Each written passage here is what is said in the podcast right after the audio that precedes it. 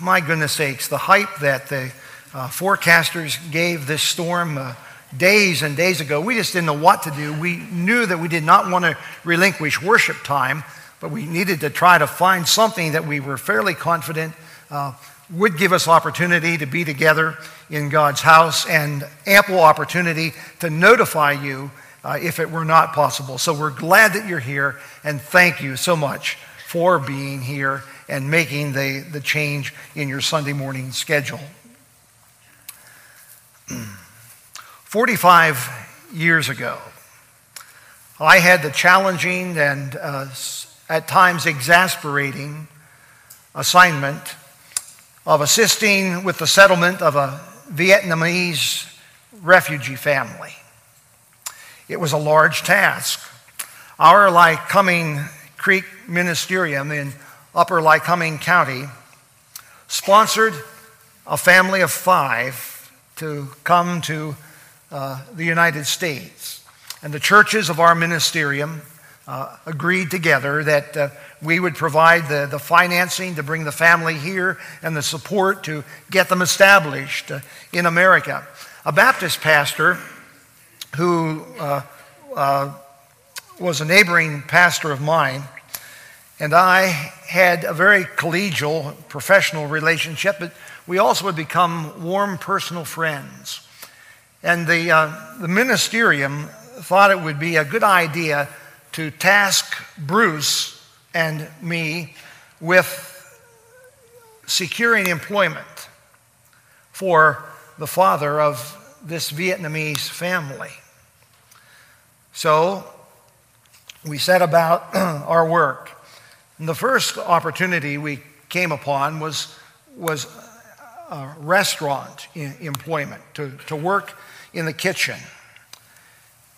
We decided that we would, we would meet there before his interview with the, with the manager. We'd have breakfast uh, with him, and, and of course, with all of the limitations of language and custom and everything else that, that was uh, packed in around us. So we sat down, and we were able to determine that what he wanted for breakfast was sausage and pancakes. So we ordered the sausage and pancakes, and uh, when they were served, he started to eat his pancakes. And when he had a mouthful of pancake, he picked up the pitcher of syrup and drank from it. and, this, and this continued through several stacks of pancakes. The man, the man was hungry. And uh, at that point, we didn't feel it was uh, appropriate for us to try to, to interrupt him uh, we just wanted him to feel uh, secure with us, and we would deal with that later. Uh, you've got to understand that these two preachers that were supposed to help find him employment, we were, we were both uh, all of 26 years old. and uh, both serving our first churches out of seminary, and it was quite a thing. Well, we got him that job. He got himself that job, really. We assisted. But it wasn't enough to sustain his family. And in the meantime, I had made contact with a gentleman in the community who owned a, a large uh, laundry operation and uh, talked with him about the possibility. And he was very, very open and uh, uh, he hired our new Vietnamese friend, and it worked out great. And he paid him a respectable salary that he could get settled and that he could uh, take care of his family. And it was just a blessed opportunity that we enjoyed. I've often thought about that. And I've thought about it again this past week as I studied Deuteronomy 6 in preparation for pulpit time with you this morning. Uh, from existing in a refugee camp in Vietnam to a new country and then a new town. And that town was filled uh, with stores and shops that were just brimful with food and, and medicine and clothing, the likes of which he had never seen before. And the cars, the bright, shiny cars that, that went down the street, his eyes just lit up when he saw them. And the toys, the toys that he saw that, that maybe he could get for his kids. What an experience. What a joyous experience uh, that became uh, for us. He came to our country he saw our country and he wanted what our country had to offer. Can you imagine the wide eyed wonder that man had at all that spread before him? Now, I thought of that story, as I told you, as I was preparing for this pulpit time studying again uh, about the Israelites on the move and arriving in promised land. I suspect that they, as they walked behind Moses and Joshua to the land of their promise, looked with wide eyed wonder at all that they saw around them. Their imagination must have soared just thinking about what they were going to be able to acquire, what a better life they were going to have. God had kept his promise and rescued them from slavery. But as God had done that, he continually cautioned those people about rushing into the future without paying attention to the present. And that's what we see in Deuteronomy 6. Now, I want to extend the, the reading slightly from what is announced in your worship folders. I want it to be verses 4 through 12. So, from Deuteronomy 6, verses 4 through 12, is this wonderful story, probably, probably the most famous story or command of God in all of Deuteronomy. Hear, O Israel, the Lord is our God, the Lord is one. You shall love the Lord your God with all your heart, and with all your soul, and with all your might. These words which I am commanding you today shall be on your heart. You shall teach them diligently to your sons and shall talk of them when you sit in your house and when you walk by the way and when you lie down and when you rise up. You shall bind them as a sign on your hand, and they shall be as frontals on your forehead. You shall write them on the doorposts of your house and on your gates. then it shall come about when the Lord your God brings you into the land which he swore to your fathers, Abraham, Isaac, and Jacob, to give you great and splendid cities which you did not build, and houses full of good things which you did not fill, and hewn cisterns which you did not dig, and vineyards and olive trees which you did not plant, and you eat and are satisfied, then watch yourself.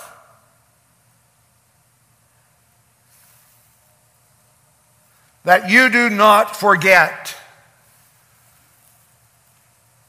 the Lord who brought you from the land of Egypt out of the house of bondage. God wanted to guard his people so that they, listen closely, so that they, God's people, would be in charge of the world and the world would not dominate them with its ways. And a very pagan world it was that they had walked into. Like a warning that is shouted against imposing danger. Verse 12 rings out across this scripture Watch yourself! Look out! Duck! You've all used those warnings. You've all been glad someone called them to you because it saved you from harm. It saved you from injury. It saved you maybe from disaster. And so this word, this warning, leaps out of this famous passage of Deuteronomy, and it says, Watch yourself. That's a great warning for us this morning. It's a tremendous, tremendous, pay attention call to the church today. I can't make any of you do anything, and I know that.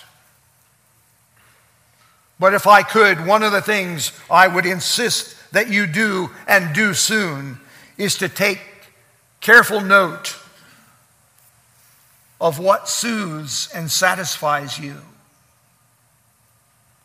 Take careful note of what soothes and satisfies you. Pay attention to what attracts you.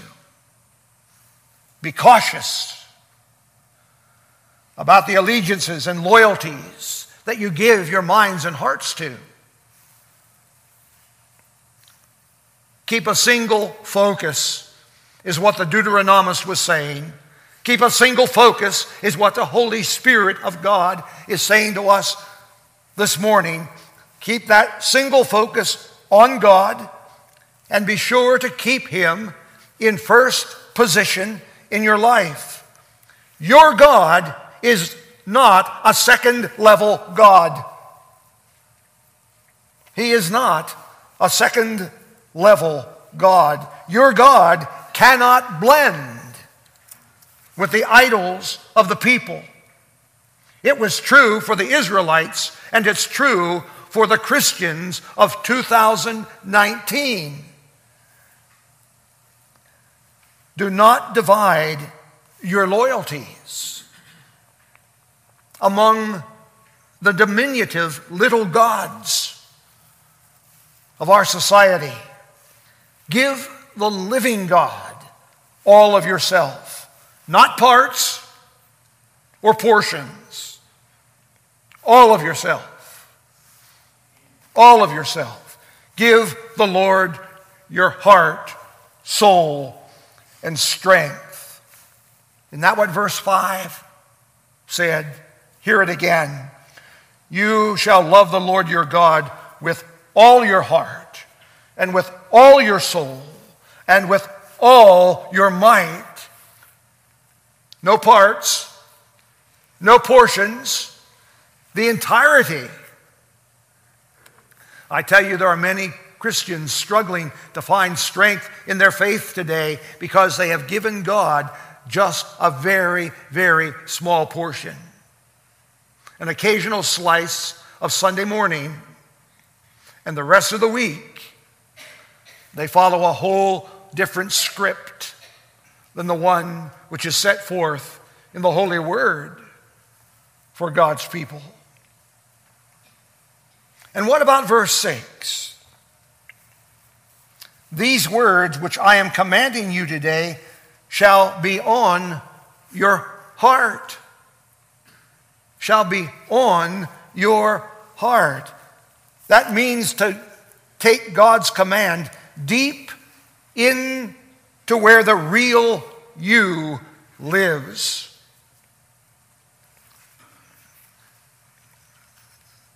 Not the you that you show me or the me that I show you, but where the real person lives. You see, it's there that the Word of God must be brought to bear. Verse 6 is about that. It is about taking the Word of God, His commands, into where the real us lives in our hearts when the heart is spoken of in Scripture, it means the seat of affection and will. We bring our understanding, our relationship to God into where we make our decisions, into where what defines me as me and you as you is discovered. so that the priority and practice of our lives will be the ethics and values God has commanded us and our nation to display to the world. You see, that was Israel's purpose. Israel wasn't called the church back then, they were called the people of God. But they were to be the world changers. Just as we are to be the world changers today. You will have something to say to those following you. Do you have something to say to those coming behind you? Do you have something to tell them about what God has taught you by touching you and meeting your needs? That's what you should teach. That's what you should talk about and keep in front of you always. And the instruction of God to his people was it starts first in the home, and we, we, we shape and mold one another with holy stories. And when we have that so much a part of us, then it will be a, a, a, natural thing to do. There will be no hesitancy, there will be no reluctance. We will not be embarrassed to be, to be known as the people of God. We will speak about Him just very naturally. It will be our nature to speak of Him. I have no way of knowing the answer to the hypothetical question that I'm raising, and yet it's probably not hypothetical, but How many times in recent days do you suppose you've commented to someone about the weather? How many times, fellas, do you think in recent days you've, you've commented to someone about the Eagles not being in the Super Bowl again this year? Those New England Patriots are back again.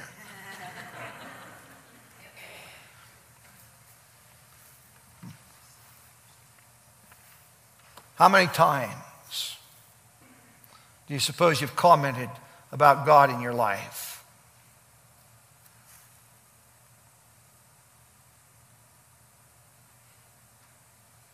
Is the story on your heart?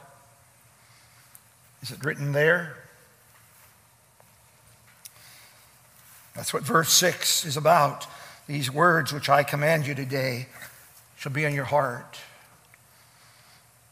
It's for your blessing, the blessing of your, your spouse, the blessing of your children, the enrichment of your community through you, and the stabilization of your nation.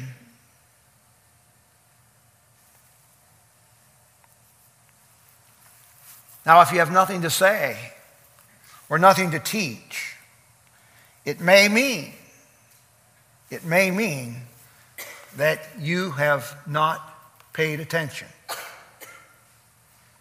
to what God has done.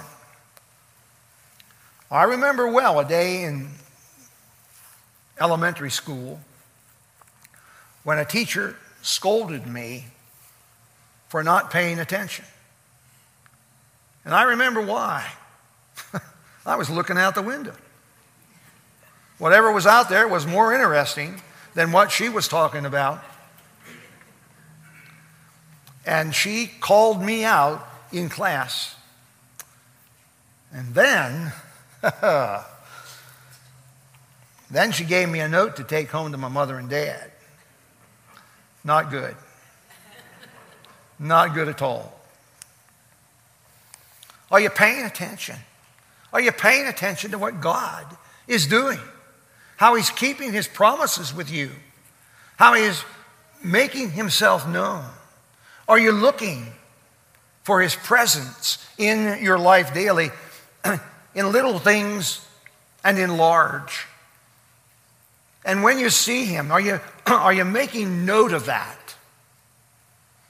Are you writing that into your memory? Are you telling that story?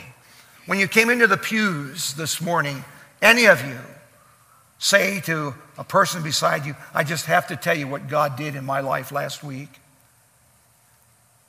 I just have to tell you that.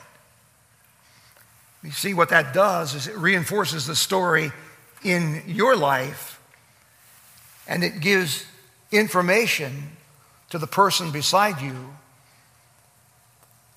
about what has now your testimony, but it also puts them on alert to be watching for that same thing to happen in their life. And, and sure enough, along the way, along the journey, they may well say, you know, that's the very thing that that friend at my church told me one Sunday, and now I'm experiencing it too. I'm so glad they told that story because now because I watched for that to happen in my life or something similar, I've recognized it. If you have nothing to teach, it may mean that you have not paid attention. But even if you or we haven't acknowledged what God has done and is doing in our lives, God is still with us. That's the amazing thing about God. we decide that if somebody's not paying enough attention to us, we get in a huff and we don't pay attention to them. God doesn't treat us that way. He continues to give Himself to us in everything that we need.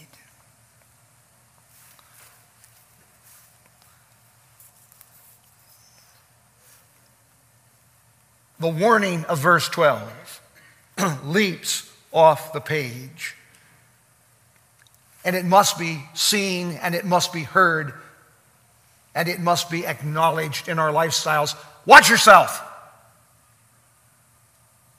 Watch yourself.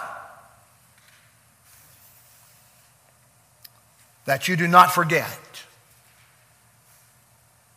the Lord who brought you from the land of Egypt out of the house of slavery. Be sure that you are living with unflinching faithfulness to God in all of your dealings.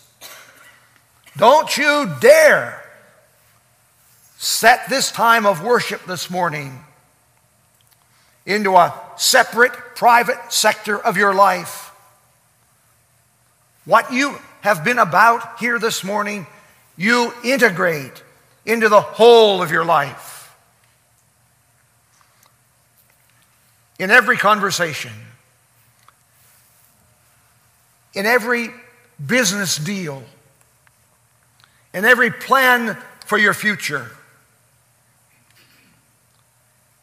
in every struggle that you have.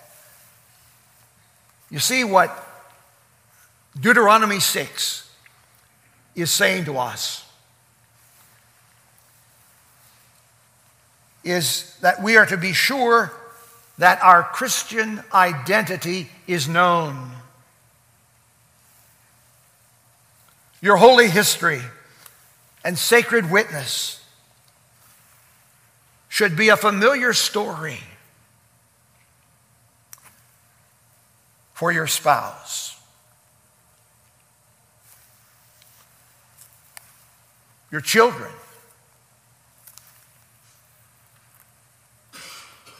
Your grandchildren. When I hold little Colson and Sadie, and we're alone, I talk to them about Jesus. I talk to them about why I love Jesus. I know they're not getting it all, but in those little young minds, I want them to know the sound of the name Jesus. And I want them to hear that from their grandfather's lips. And I pray with them.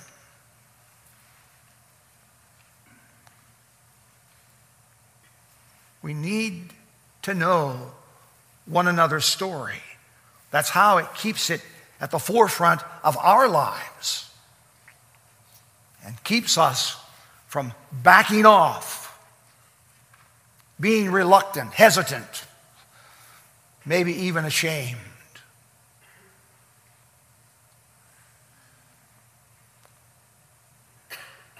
But I share with you the warning of Scripture and how Jesus said that the one who is ashamed of him in their lifetime, of that one, will he also be ashamed when they stand before the Father.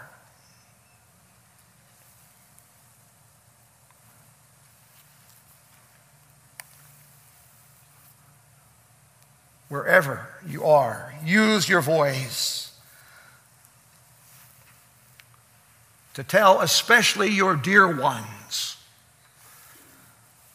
the stories of God with you.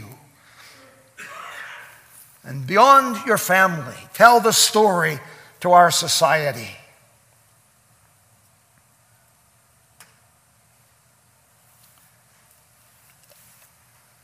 Talk of your relationship with God. Tell what it's like. People need to know.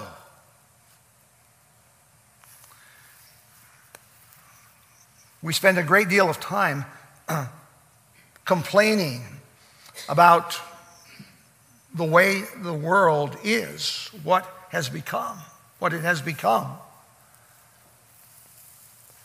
Well, God has told us who we are to be and what we need to do. Now, we all, including the man in the pulpit, need to get on with this important matter of paying attention to the present time. And one thing more you watch yourself. Let's pray.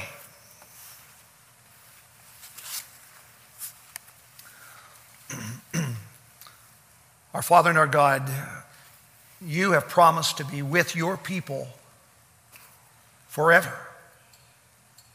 That began in Eden and will not end until you end life on earth. Help us to look for you closely, to walk with you, to search your word, and to pray, to be centered in your will. Oh God, make us a means for many